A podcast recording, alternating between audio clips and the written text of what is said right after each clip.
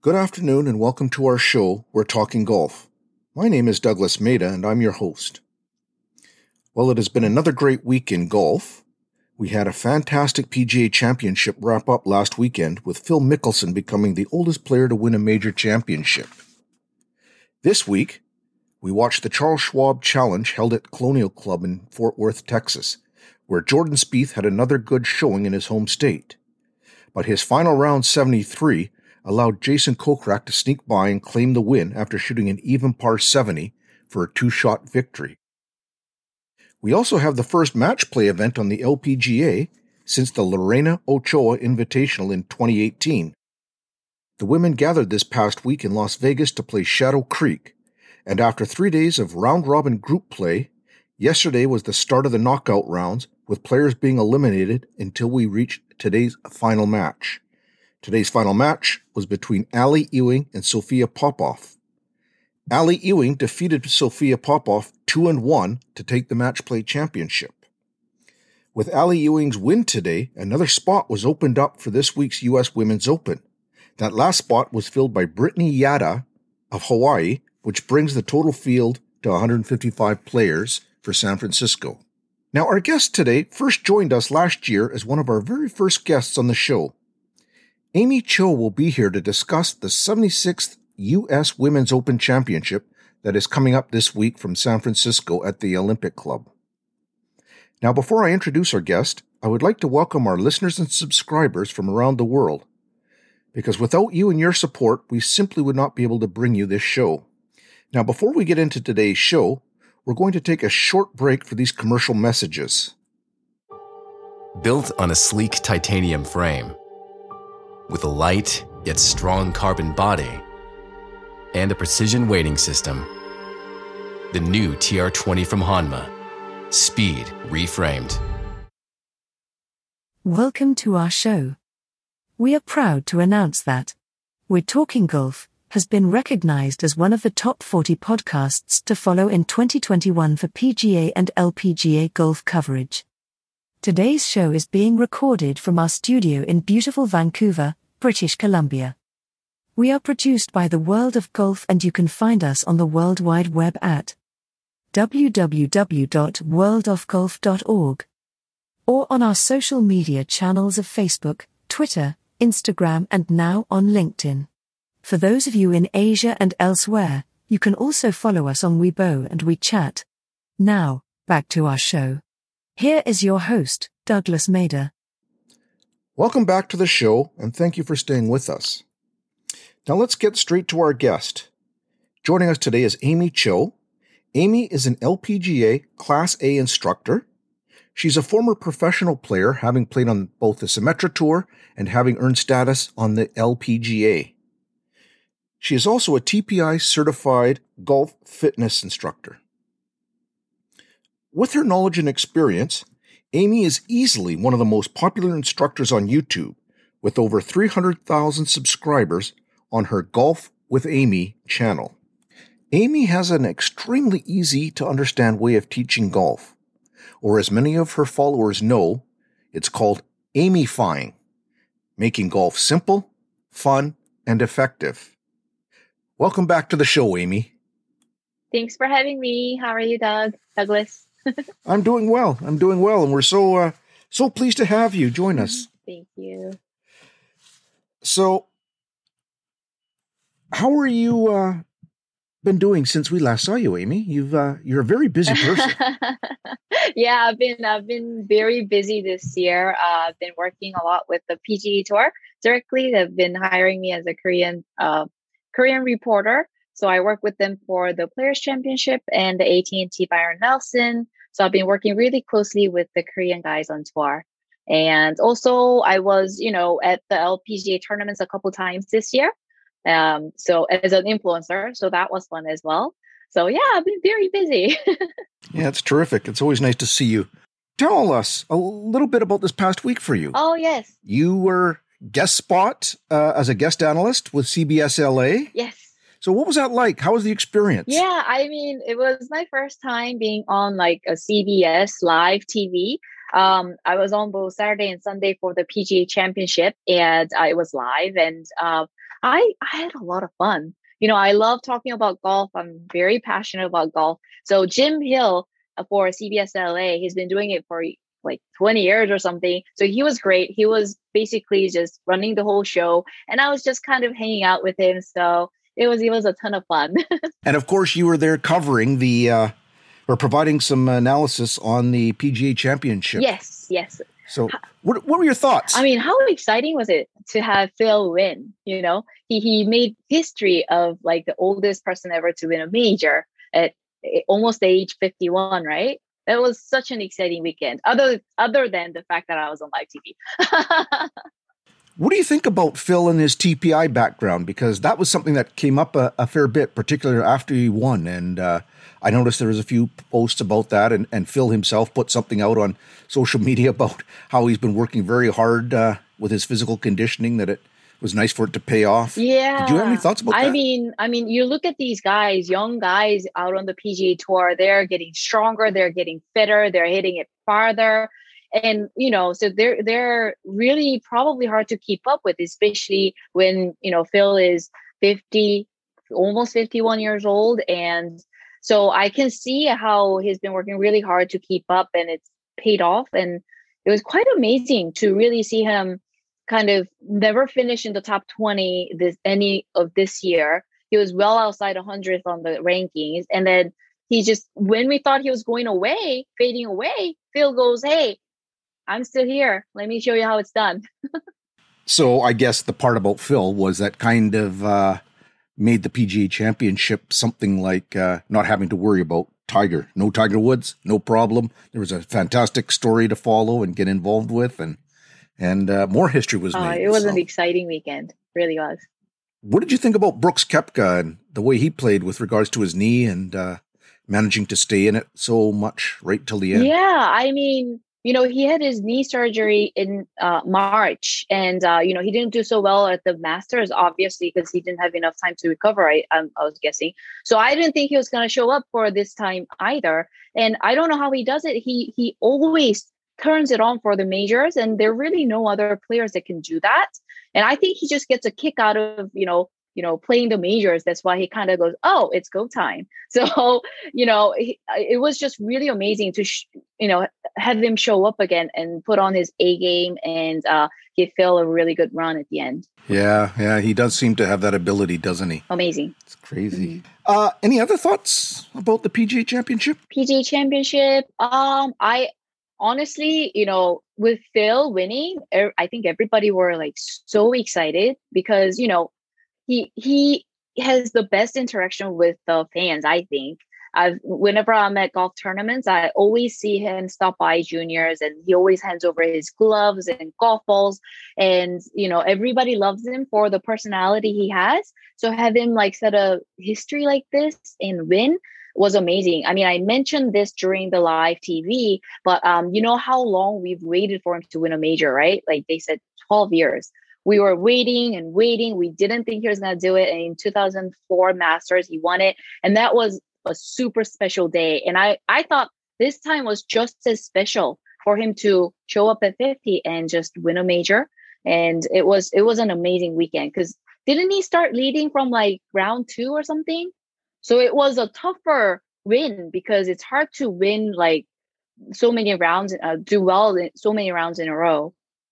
Yeah, and he was uh, he was still near the top of the leaderboard on after round one, mm-hmm. but yeah, by round two, three, and four, he was yeah he was there. And the one that counts the most is after round four. So. Yes, I mean I saw him up there after round two. I was like, ah, he's probably gonna you know lose stamina and then kind of falter, but he was right up there. And then what was more impressive about his rounds, the last round, is that um, so after 10th, you know, the crowd started getting really loud after he made that birdie putt on 10th. So we thought game over. Koepka never came back from that 10th, you know, when the roar started happening. So I was in celebration mode with Phil for the back nine. But you know how tough that back nine was playing, right? So you could see Phil really sticking with his pre-shot routine, really trying to not lose his focus and always regroup before he hits. And I thought that was very impressive for Phil. Did you uh, find some good examples there that you could use with some of the students that you work with? Yes, I always emphasize pre-shot routine. especially if you've kind of lost your, you know, your calm and you have to regroup. Um, Phil always kind of takes a deep breath and then he really makes sure he calms everything down before he walks into the shot. And I think that's something every one of us can learn from. I was going to say, I noticed the PGA has a lot of those whoop bands now. so I imagine that's probably a pretty good way for the players to monitor their body vitals and whatnot as well. Uh, yes, I guess so. Yeah, doesn't hurt, right? All right, we're going to take a short commercial break, and when we come back, we're going to start chatting about the 76th U.S. Women's Open. Built on a sleek titanium frame, with a light yet strong carbon body, and a precision weighting system, the new TR20 from Hanma, speed reframed. Welcome to our show. We are proud to announce that We're Talking Golf has been recognized as one of the top 40 podcasts to follow in 2021 for PGA and LPGA golf coverage. Today's show is being recorded from our studio in beautiful Vancouver, British Columbia. We are produced by the World of Golf and you can find us on the World Wide Web at www.worldofgolf.org or on our social media channels of Facebook, Twitter, Instagram and now on LinkedIn. For those of you in Asia and elsewhere, you can also follow us on Weibo and WeChat. Now, back to our show. Here is your host, Douglas Mader. And we're back. Thank you for staying with us. Now, we're going to move into the next segment of our show, which is addressing the 76th U.S. Women's Open, which will be held at Olympic Club in San Francisco. The historic venue is going to be the first time uh, host for the Women's Championship. So, Amy, you, I see, have had the opportunity to play Olympic Club. Yes. Uh, why don't you share what your thoughts are about the course and uh, what you thought of it, the elevated greens, and and something from a player's perspective that you noticed? Yeah, you know, uh, I was at the media day, which was held about a month ago. So, media day, just to explain briefly, um, they invite the USGA invites people that are involved in the media um, uh, category and they have a press conference. They usually have a player or two out there doing the press conference. And Michelle Wie was there because she lives fairly close to the course. And um, that was fun. I, I went up to ask the question as well. I asked her, you know, um, other than being a mom and a golfer, what part of the game she's working on. And she said putting, and everyone laughed, including herself. So that was fun. And then um, I got to play the 18 after the press conference. It was a tough, tough golf course. It was in great shape. It was absolutely beautiful out there. It was super green, super blue, huge trees. The the the uh, undulation on the golf course is a lot bigger than I thought. It's it honestly felt like uphill on every single hole. I don't know exactly how long they're playing it this year, but um, I think I played it close to 6,700 and I was hitting three woods into just about every par four. I mean, these girls on tour hit it farther than me, so you know they they should have shorter clubs into it. But it, uphill was tough. The rough was only about two or three inches long at the time. You know, it's very short for a U.S. Open course. They probably have grown it out to super deep rough, and it was only two to three inches, but I couldn't get the club through it. It was very thick. So I was just like, I hope none of the girls ever get in the rough during the US Open. the so the course was really hilly, kind of looked really long, but the greens were very tiny, guarded by a lot of bunkers, deep bunkers. So um, the course looked even longer because of the small greens. And then the bunkers, oh my, they had so much sand in there. I couldn't get out of it. I mean, I barely got out didn't even have chance to like put spin on it or control distance. It was very tough. I was just chatting with a player uh, yesterday who just finished the practice round, and she was telling me that the rough is now up to about uh, 12 inches. It's a good foot deep. And so she, exactly. And so I asked her, I said, is there a, is there even an intermediate cut between the fairway cut and then you get to that one foot? She says, no, no. I don't remember oh, an intermediate it, cut. No. Exactly. Yeah. And she said, no, it's fairway or else you're in yeah. trouble. yeah, yeah. she said that grass is so thick that don't even, th- I mean, first of all, if you find your ball, you're lucky. and then uh, don't even think about trying to advance it going forward. You're just coming out sideways, get that ball back on the fairway again, yeah. and get yourself back into play to try and set up the next shot. Yeah, for how sticky it was, if it's 12 inches, good luck getting you know your club on that ball, right? I actually I did I filmed while I was there. So uh, my vlog about the media day is uploading Wednesday on my uh, YouTube channel. Ah, terrific, terrific. So we can uh, have our listeners and readers uh, direct them to that video of yours and uh, your experience on the course. Well, it's a great way of showing some insight into the way Olympics being played or is going to play and having it from a, a player mm-hmm. perspective, mm-hmm. right? Instead of a as lovely as the flyovers are, it's nice to see it from the perspective that you filmed it at. I hope so. It was it was really tough, but honestly, it's so hard to see the hills, you know, through TV, and I just couldn't believe how hilly it was.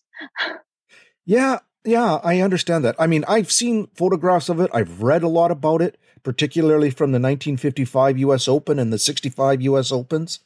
Um, I've always understood it to be incredibly deceiving in its looks because of the slopes and things of that nature that the fairways slope like for example on 18 slopes from left to right so you have to know which way you're going to take your line off the tee and depending whether or not you hit your draw or or fade and and uh, where are you're going to try and land it so it doesn't roll all the way out the uh, other end of the fairway. Yeah, I mean, when you're on that hill, it, it, doesn't look very hilly either. It's very deceiving when you're on it. But then you realize you're on a really big slope when you see the ball start rolling to, the side. But yeah, you know, you remember in 2012 when Webb Simpson won the men's US Open there? He his total was plus one. That's how tough it played. exactly, exactly. Yeah. Um, do you think uh, on nearly every shot out of the fairway, do you think players are going to have to play the ball below their feet or above their feet? I don't think there'll be that many flat lies. Yeah, I really don't think so. so it'll be one or the other. Yeah, a little bit uh, little uh, below their feet or a little bit above yeah, their feet. Yeah, or left foot high, left foot low. Everything really.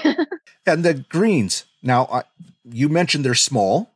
Um, what did you think about their undulation? Because I, you know, I understand that they're also very deceiving in that respect. That uh, they look generally flat, but they're far from flat. Yeah, I couldn't figure out a pattern. It was I I took note down of where the lake is, where the high point of the course is, and then it didn't go along those notes. Um, so I felt like every square feet have different undulation on him. and I couldn't catch all of it. And I, I, really struggled reading the greens. And they're elevated too, so it's going to be and small. small yes. And it was like over a month ago. So it they weren't, you know, they didn't have them fast, but it was still very fast. yeah. Uh, the player I spoke with yesterday said the greens were fast, but she expected them to be faster by Thursday, come Thursday. Mm-hmm because they had been looking after them and watering them and I think trying to get them in prime condition for for the four days of the event. Yeah, so. they usually do that so they don't the, the greens don't die too early in the round. Um, I remember whenever I played US Opens, I always had to work on flop shots for at least two months prior to the tournament because that's all you use around the greens. Yeah. Why don't you explain that to uh, our people at home listening? Why the flop shot, and, and why was that such an important shot for you to have in the bag when you were playing at a U.S. Open? At U.S. Opens, they usually keep the greens really firm and really fast, super slippery. The ball doesn't even roll; it kind of slides, skids. So it's really fast. And um, I'm used to using 58 degree lob wedge, and I'm very comfortable spinning that. But 58 degrees do not work for US Opens. So I'd have to get a 60 degree and get accustomed to the new loft. And plus work on a lot of flop shots because the rough around the greens are very thick. And also because when you're hitting out of the rough you don't get much spin anyways. So you're basically using flop shots for even those very simple shots you would never use flop shots on. So yeah us opens are very tough. So basically you're using the flop shot and the trajectory to land it softly because you're in a your ability to put spin in the ball is compromised. Eh? Yes, even off like tight lies, you you see that your ball's not getting the backspin that you always get, and it just runs, and it will keep running until it gets off the green. It's a typical U.S. Open setup where even par is going to be a really good score on any given round. I think so. If especially if they are playing at 67, like I've I played it a month ago, 6700 on a long course with tiny greens. It's going to be tough. Yeah, the official yardage, just so you are aware, yeah. is uh, listed at 65. Well, a little under 6,500 oh, yards. Okay, good, good. 67 was so tough. well, and and for those that don't live near the near the uh, oceans on either coast, just aren't familiar with how much thicker the humidity is and what it does to your golf ball and and how it just doesn't go as far. Right, right, exactly. Doesn't get the same um, carry in the air. Yeah, that's what I like about when you go to a place like say Las Vegas or you know in Colorado or for us up here in Canada, closer towards the Rockies in our part of the world, and it's like, wow, that golf ball sure goes in air. Yes, I love that. so let's chat a little bit about some of the players and storylines, mm-hmm. Amy. Ah Lim Kim. Did I say that yes. right? Okay, perfect. Defending champion and uh, kind of came out of the blue last year in Houston to win. Now, she went back to play in Korea on the KLPGA and she's back to defend her title now. Have you heard much about her? Any thoughts about uh, how she might be for this uh, to defend her title this month or this week? Um, you know, I have not heard too much about her. She um she did kind of come out of nowhere for us, right? But um I saw that she's third in driving distance. She averages about 282. So I think that's probably why she had the advantage during the US Open because US Opens do usually play very long. Um, and uh, it's kind of a trend right now that when you're kind of a rookie, you tend to win majors. so I think she's right in the category. So it's pretty amazing how the young girls are just showing up, turning pro, and winning majors, huh? yeah, no kidding, no kidding. Yeah, the, it's it's very difficult. The the U.S. Women's Open is going to be one of the toughest uh, tournaments to repeat as a winner. Yeah, I think the last one who did it was Karrie Webb uh, way back when. Was it Karrie or it might have been Annika? One of those two was the last uh, time we had a back to back winner at the U.S. Open. So that tells you how how tough it is and how far back you had to go to find a uh, a back to back champion. Yeah, U.S. Opens are just no joke. and you can say that from experience. yes. Let's talk about Inbee Park. She's a perennial favorite when it comes to majors, and I get the feeling that in a US Open course like this kind of plays into Inbee's hands. She's not long off the tee like a lot of the others, but she's consistently in the fairway and and she's probably got the best mind I've seen on the LPGA in terms of knowing where to place her ball and how to move around the course to get herself into scoring position. Mm, she, what are your thoughts? You know, she has a lot of experience under her belt. She's won like seven majors and two US Opens um, in 2008 and 2013. She sure knows how to keep the ball in play, and that's probably going to keep her out of the rough. And um, you know, she's won the gold medal at the Olympics. And now, because this year the Olympic is supposed to be on, she's turned her game on to win the gold medal again. I think so. She she's got some really good momentum going. So you, even though she doesn't hit it too long off the tee, she still could be in the contention. I think.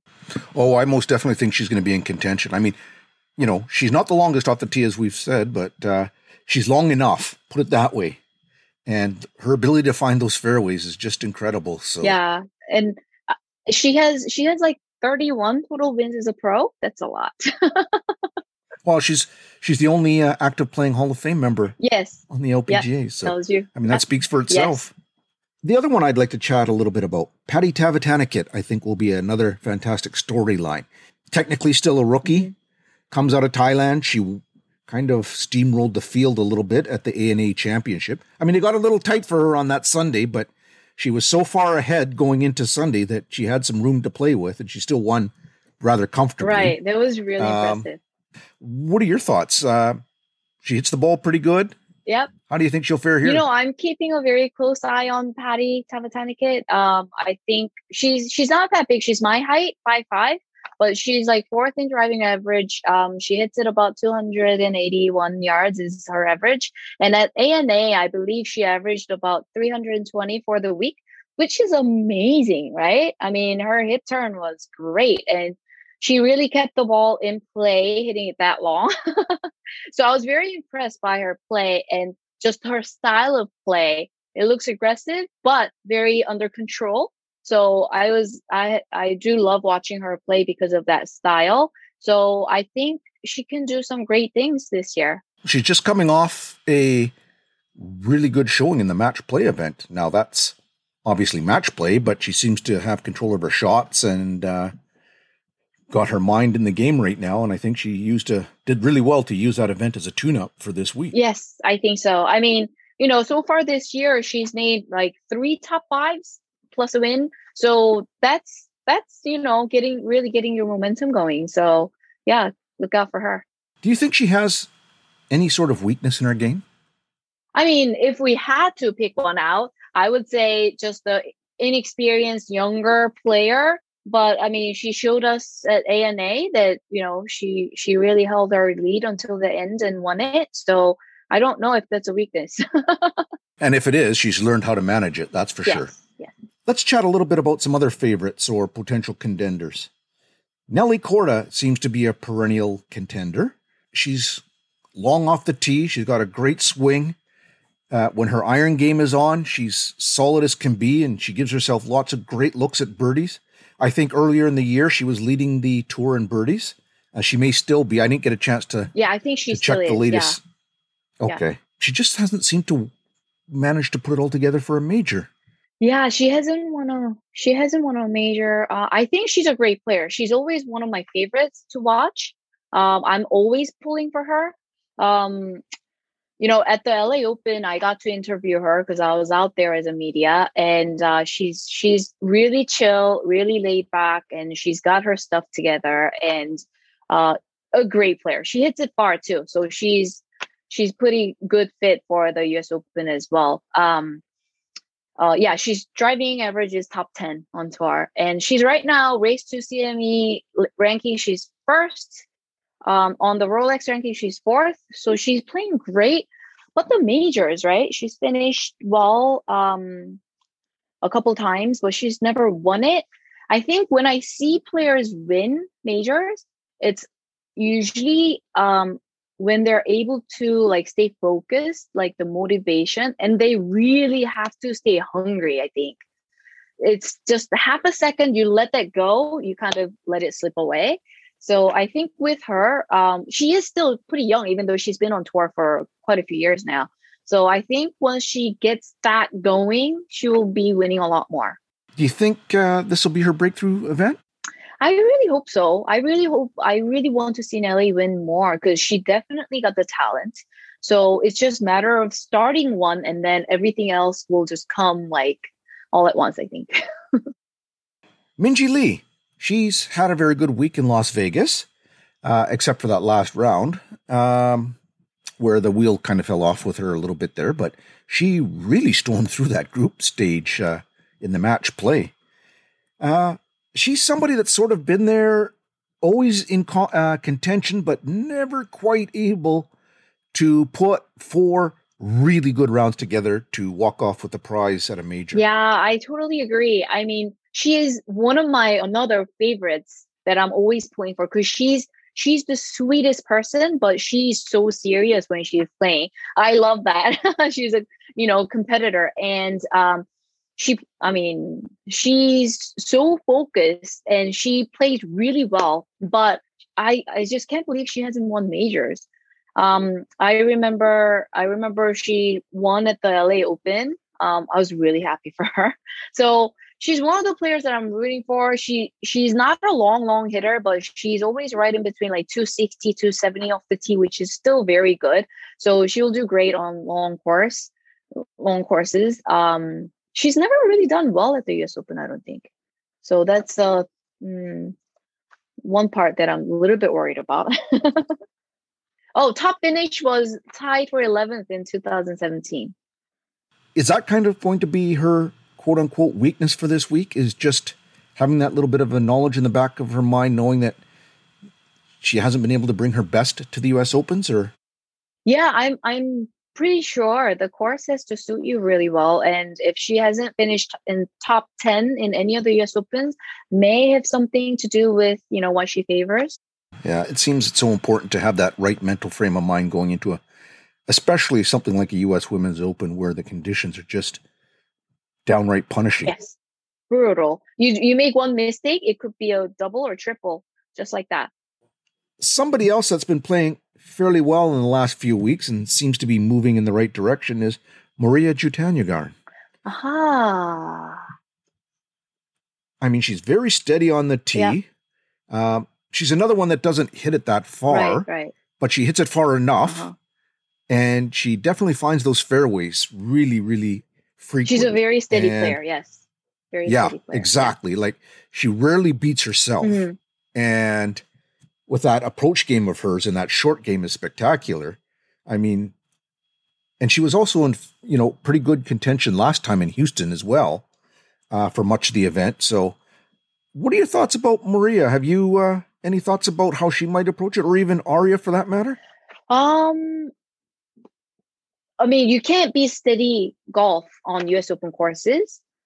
Um, but I I think you know in my vlog that's gonna upload on Wednesday, I kind of had already picked my top five for the U.S. Open, and she wasn't a part of it. I'm sorry. I think I focused more on the driving distance and accuracy for the U.S. Open, just because you know there's so many like severe uphills and shorter shots into the greens would really benefit on this golf course. All right. Well, we'll get to that a little bit later. We'll have our chance to exchange our our picks. Okay. Yeah, I just remember going back to. Uh, I guess it was yeah. I guess it was at the uh, December uh, U.S. Women's Open because both Aria and Moriya played the third round together. Yes, that's right. That's right.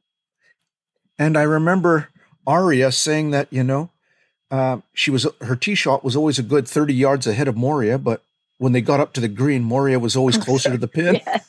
I was wondering how the girls will play playing together in one group because sometimes they may not, you know, it may not work out as well because they might feel like the same as like a practice round and maybe not perform as well. But yeah, I really was hoping for both of them to do well. Here's some other names I'm going to throw out you, throw out at you. Jin Young Ko, Mm, very steady, world number one. Yeah.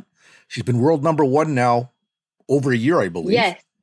And and just uh she very rarely beats herself as well. Another one of those players that's just um so steady and phenomenal when it comes to her accuracy and well she had that stretch last year where she just played unbelievable. Mm. Really great player. I'm just trying to figure out how she's been doing so far this year. Well, she's she's played well. She came back. She didn't play a couple of the events early. She came back. Um, she competed and was contending in one event. Next event wasn't. Uh, she actually missed a cut, which was a rarity Mhm, for yeah. her. Uh, and then she came back and uh, has played pretty steady ever since. So I almost get the feeling that uh, this is the kind of mental challenge that she likes. Yeah, I think COVID kind of threw her off for a little bit, don't you think? Because she stayed in Korea for a little bit and then, Well, but she played in Korea a lot. yeah. You know, she played on the Korean tour a Yeah. lot while she was still there, you know, and she she had her share of good play there and brought it back over. But yeah, I mean, it's it's hard when you're not back into the rhythm. I mean, it's one thing traveling in Korea for golf tournaments, and then another when you're in the states going from coast to coast to coast. You know, you know what what happened? I was at the Lotte Championship, so I was interacting with a lot of the players there, but I see that she wasn't there. So that's why she was out of my radar. So I, I was trying to figure out how she was doing this year. Um, but I mean, I see that she finished top 10 uh, at least four times so far. So she's been doing great. But I can't believe how little media attention she gets. And she's like the number one player, like you said, for the longest stretch ever, right? Yeah, no, without a doubt. Without, I think a little bit of that is because she did take that time off to stay in Korea to play. That's you know, probably right. and and rightfully so, and rightfully Yeah. so. I mean, you know, she's at that age where you don't want to take chances, Right. Um, and I think that's kind of what contributed to it a little bit.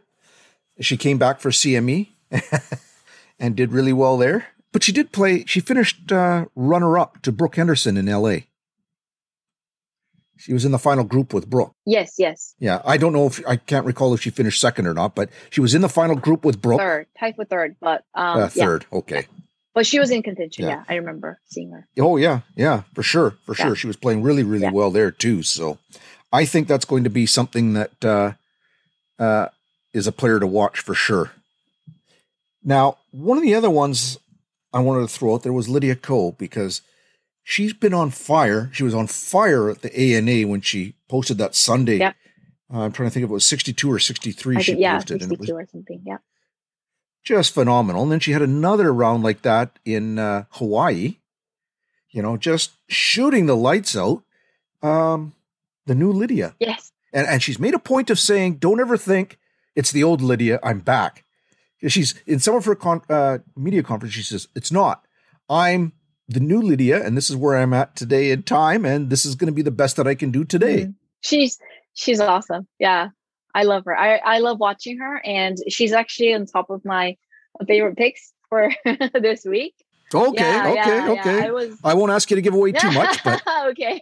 But I mean, I was really happy to see Lydia play well starting in A, like you've mentioned. And then I saw her at the uh, Lotte Championship. Um, I actually uh, know her pretty well. She's the nicest girl, but she's very focused. And um, she mentioned that her new coach, Sean Foley, would say, you know, just, you know, you've got it. You all you have to do is just trust yourself. And then she couldn't quite bring herself to do that. But because Sean believed in her so much, it helped her to bring herself to believe in herself. And then things started clicking. Um, I saw her at Hawaii. She looked very relaxed and she was just shooting everything at the flag. And every single hole was almost a birdie chance.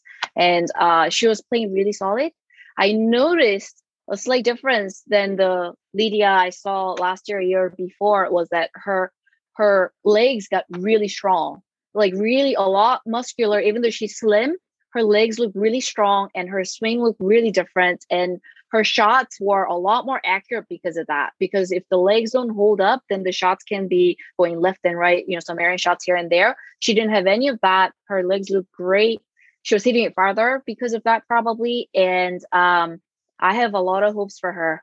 She's yeah, she hits it about 260 off the tee, but um I know she's she's got the total total game going right now. So yeah. Yeah, no, I think you're absolutely right. You picked up on a lot of the key things that I've been noticing about Lydia too. I mean, you know, if you see her on Instagram a little bit like that, you see she's she's always documenting her workouts and her mobility sessions and whatnot. And she's, you know, I mean, she's not the 14 year old kid we remember on tour. I mean, she's all fully grown up and uh, she's really, really strengthened herself too. You know, and, and yeah, I noticed that too. Her leg strength seems to be just immensely uh, improved over where she was just a few years ago. And and you quoted 260 as her driving distance. Now, to the casual observer, that might not sound far when we're talking about like Bianca Pagdanganan and and some of these other uh, players who can hit at 280, 290, 300. You know, talking about Patty 320 as an average at at A and A. But uh, for Lydia, 260, I think, represents one of her a big improvement over her driving distance. Yes, I think so. Um, yeah. And, and yeah, she's about another 10 yards, 10, 12 yards, 15 yards further than where she was a few years ago. Yes. And you know, you have to understand that when they get these driving averages, they usually have to take all these uh, missed drive shots that ended up in the rough, so that was a lot shorter than usual, or three was off the tee. You know, you have to un- understand that these averages probably um, includes all those missed shots as well. So when it says 260, it's really a lot longer than that. And they only use the two holes for uh, recording or measuring the. So yeah, if you don't do well on those two, then your average goes down. So No, I've been so impressed with her game. Um, I was a little bit surprised at the 63 that she posted or the 62 at the NA, but I wasn't at the same time. It just, you know, when I saw her take that driver out to hit off the deck to go for that par five, I'm like, this is the Lydia, you know, you could see the confidence in her exactly. And she just pulled it off and it was a one of the most beautiful rounds of golf I've I've seen in that I can remember Mhm. to be honest. Mm, I can't remember the last time I saw a round that well. right, right. and- it's the she just played yeah old slash new Lydia. I, I love watching her do great as well. Yuka Saso. She's the Japanese Filipino player. She's, uh, as you mentioned, a little bit younger. I think she's 19. She was the gold medalist at the South at the Asian Games, and she won a couple of times on the Japanese LPGA last year, which got her into Houston for the U.S. Women's Open. Right, right, right. She finished, I think, 12th or 14th. yeah, pretty high up there. I remember. She did, and she was actually in contention for the first few days near the top of the leaderboard before she had that one tough round. Hits the ball a long way. She seems to have all the tools in the bag there, you know, good iron game. She puts consistently well. Her short game is pretty solid and and uh, really no real weakness to her golf game except for maybe the uh, the experience in terms of how to play these LPGA events. Yeah, you know, she she does surprise me a lot for how young she is. She plays like she she knows how to handle her game. Her mental doesn't seem to falter. Um, it's really amazing to watch her. yeah, she's very calm and quiet. And uh, now I don't know if it's because her English isn't as strong as her Japanese and her uh, Filipino Tagalog, but so that might have something to do with it. But uh, yeah, yeah, I, I, I just she she kind of looks to me like a the quiet assassin. Mm-hmm. I like that. Yes, I would agree with that one. Brooke Henderson. She's uh, obviously um, a huge name up here in Canada, and are the winningest golfer, professional player to ever play in Canada. World number five, a major champion. Hits the ball a long way. Mm-hmm. Probably the best iron game on tour, along with Sei Young Kim. Mm-hmm but she just doesn't seem to be able to put it together for a U.S. Women's Open. I I don't mean to laugh like that, but it's just like it almost you know like you were you and I were chatting a little bit earlier about certain courses for certain horses, if you will, or certain tracks for certain yeah. players. I think the U.S. Open is kind of one of those bogey courses for her, bogey events that kind of has that block for her that she really needs to get over. I think she can win, but it's going to take some work for her to to put it together at a US Open. Yeah, you know that like really surprises me to think that she's only won one major because maybe because she's won so many times on tour and with the game she has like you mentioned she hits it a long ways and she's very accurate. And i mean she's struggled with the putting a little bit recently but obviously at the la open she didn't have any problems there. Um, so you know everybody says she's kind of back now um, because the putting she's doing better. Um, I'm really surprised to see her not doing so well on US Open courses because she just sounds like she's good fit for it, right? Her driving accuracy is pretty high too for how uh, far she hit. Yeah, without a doubt. And that's, and I think that's part of, if you will, the mystery when it comes to Brooke playing US Open courses. Now, her putter, I think it's reasonable to say that the putter has been her weakness, her Achilles heel when it comes to that. And of course, when you play a US Open, you've got to have a good putter. You can't be three putting too often um, if you're going to be in contention. And one of the things I've noticed is she's still three putting a fair bit in nearly every event she's playing, even though she won in Los Angeles at the Hugel Open there. She uh, she still had quite a few three putts, mm-hmm. um, but she won. I think she had four three putts in that event. Really? So, wow. you know, yes. So you take those four strokes right there and you think if she was able to reduce those three putts, what those four strokes would have done, three or four strokes right there, would have opened the gap up that much. Yeah, you know, I was really surprised to find out that she had slipped out of like a 100th ranking for putting um, sets for a little bit. I was very surprised because she's still been finishing pretty well, not, you know, winning, winning all the times, but she's a great player. She's one of the players that I really do love watching. Like her and her sister, they're a great team. They're very, uh, you know, motivated. They're very focused. And it's like they take their business seriously. And I love watching that. And, you know, she's not big, but she really goes after it. It's such a fun to watch her do well. And, um, you know, she was going for the three-peat at the uh, Lotte Championship when I was there, and so I got to cover her a lot. And uh, she she's just the sweetest girl, but she turns into this com- competitor when she's out on the golf course. I love it, so I'm always rooting for her. She's the baby faced assassin. yes. I know we're using a few of these assassin terms, you know, with Yuko, but I think that could really apply to to Brooke. I you know, so. she's got that smile, she's got that, you know, that uh, angel like face yes. and smile. And that sweet voice, um, like, you know, very girly, sweet voice. and then her eyes change. she's all as soon as that golf ball and the tee go into the ground, it's like all business. Yeah, I'm hoping that she's able to pull it together because she's she's always been a, a contender in a lot of the majors, but she hasn't been able to close the deal as of late. Um, and I think a large part of that is because of the depth on the LPGA now. I mean, it's not like it was 15 years ago or 20 years ago where you had a, you know, maybe two or three dominant players. Now you've got a good 10 to 12 players who can win on any given mm-hmm. week. And if they don't, you've got some pretty darn good players who are middle ranked players that can put it together for four rounds and they'll win. Yeah. I mean, yeah, so far this year, out of 11 tournaments, we've had 11 different winners. So that proves exactly what you what you're saying. You know, thank you for that stat. it was one of the few I didn't get a chance to look at, but there's so many stats out there; it's impossible to keep up with.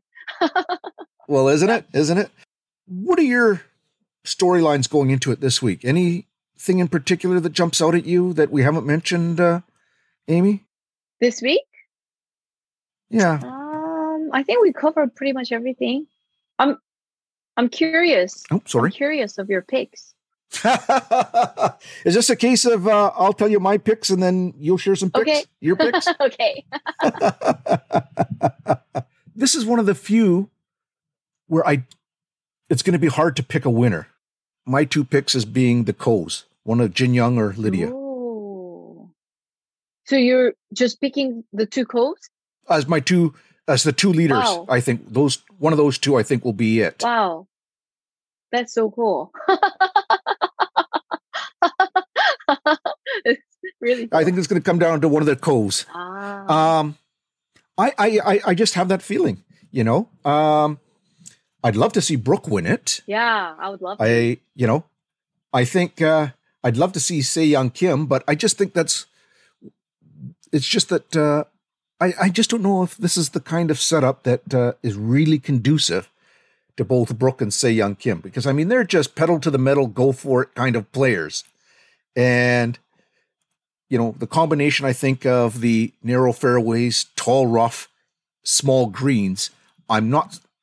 Well, you know what? Their iron play is so superb yeah. that.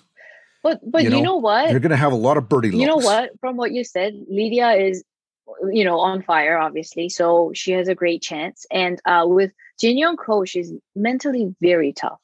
So I think she can really pull something off. So I think those are really good choices, actually. Yeah. If I was to throw a third one out there, and I don't want to say a dark horse because how do you call Inbee Park a dark horse? right, right.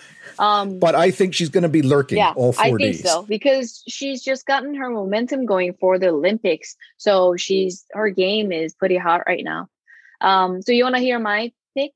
I do. I'm dying to hear your picks. so I, you know, in my vlog, I picked five. I told you, right? And I, I'm okay. pretty sure after like the first round of the five, three are gonna be like eliminated. I think, right? So so my five would be Lydia, Patty, Nelly, Brooke, and Minjee. Oh, I know, I know. But I really I think other than for Lydia, the rest four, I really want them to do well for them. I think they will do well. You you know? So yeah. Exactly. Yeah. They're sentimental favorites. You really want to see them finally have that exactly great uh, exactly. Great It'd round. be great yeah. to see yeah. one of them in, but I really think Lydia has a great chance.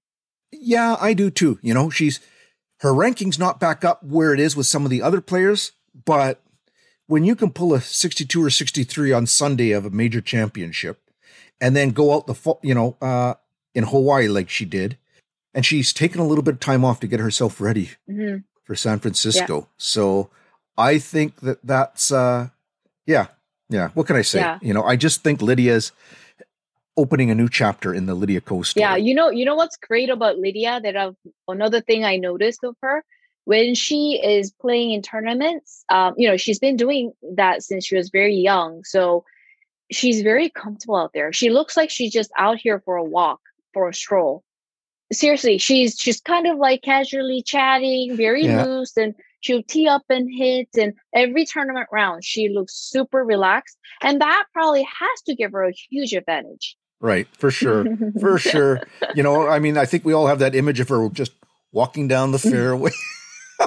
in her own little thoughts as she's thinking about things. Yeah. And, you know, when she gets to her bag, pulls out her mm-hmm. little her little container of watermelon mm-hmm. and Exactly, exactly. And I was actually um, helping LPGA Korea for their Instagram. I took over their handle and I was doing some video stuff.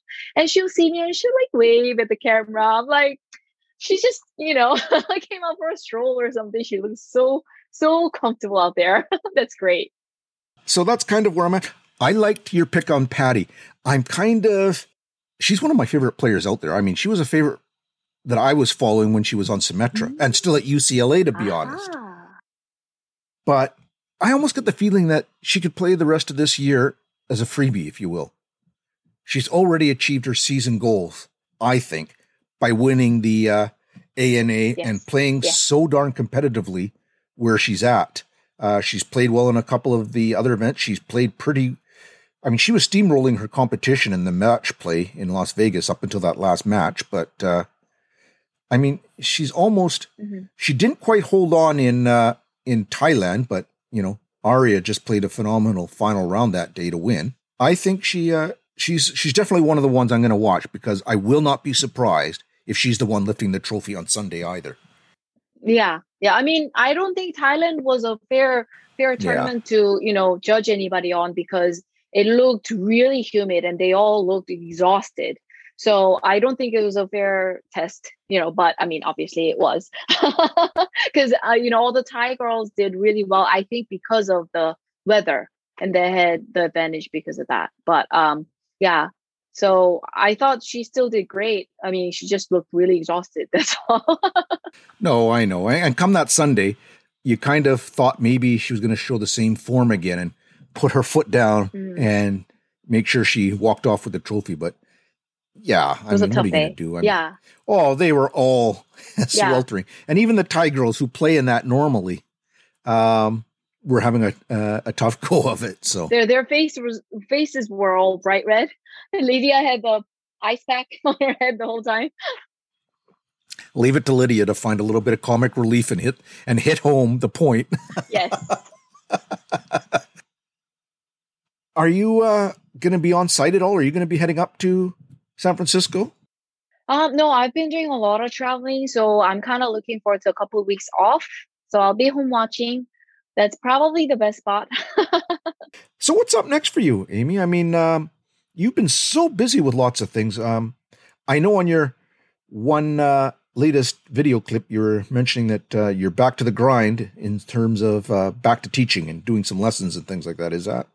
Oh yes, I'm I'm teaching once a week now out at Westridge Golf Club that's in La Habra, California. So I've been limiting students to 10, 10 people. So I'm trying not to go over because then my schedule will be too crazy. Um, so that's been really fun working with students again, working on their golf swings. Um, I've had a couple of students fly in from like out of town, out of state, and out of country um, to work with me so far this year. So you know that's been really fun. Um, oh, not too long ago, you know, I was in Texas for AT&T Byron Nelson, right? I was there from Sunday through Wednesday, but I already right. had uh, lessons booked for like Thursday and Saturday. I have students coming from like out of state and out of country. So I, you know, I've had that scheduled already. And then, but I had to go to Texas. So I came back Wednesday, taught the lesson, and then I had to go to Atlanta Friday to interview Sung Jae. So it was it was a crazy schedule. When I came back Friday night after the long day of interviewing, working with Sung Jae Im, Saturday morning I had to go out on the golf course for a playing lesson. So that was the craziest week, and I'm still trying to recover from that week. well, you're definitely one of the hardest working people I know in golf, without a doubt, Amy. It's your energy and enthusiasm is so impressive and uh, and motivating. thank you, thank you. All right. Well, it's going to be an interesting week to see for sure coming up in San Francisco. Uh, I'm looking forward to it, and I think a lot of people are are looking forward to seeing the U.S. Women's Open back in its traditional slot after last year's interruptions. So mm-hmm. I'm very excited. Yeah, me too. We'll have to uh, compare notes afterwards. All right. All right. Well, thank you everybody for listening in and uh, downloading the show. Um, it's very appreciated. And a super big thank you to our guest, Amy Cho. Mm-hmm. Thank you Thanks, for having Amy. me. That was fun. pleasure. And that, ladies and gentlemen, concludes our show for today. Thank you for listening, and we look forward to seeing you in two weeks' time. Have yourself a great day, and remember, when you're out there playing golf, keep that golf ball on the short grass. Bye bye. You are listening to We're Talking Golf, produced by the World of Golf. The views expressed by our guests are the sole views of the guest and not of the podcast show, We're Talking Golf, nor of the producer, The World of Golf, nor any of its personnel, including the host, Douglas Mader. This episode was recorded on Sunday, May 30th, 2021. You may find our guest, Amy Cho, on her YouTube channel at Golf with Amy. You can also find Amy on Instagram and Twitter. If you have an idea for a future show, please send us an email to info at worldofgolf.org. Please include podcast show in the subject line. This show is the copyright of the World of Golf. Thank you for listening.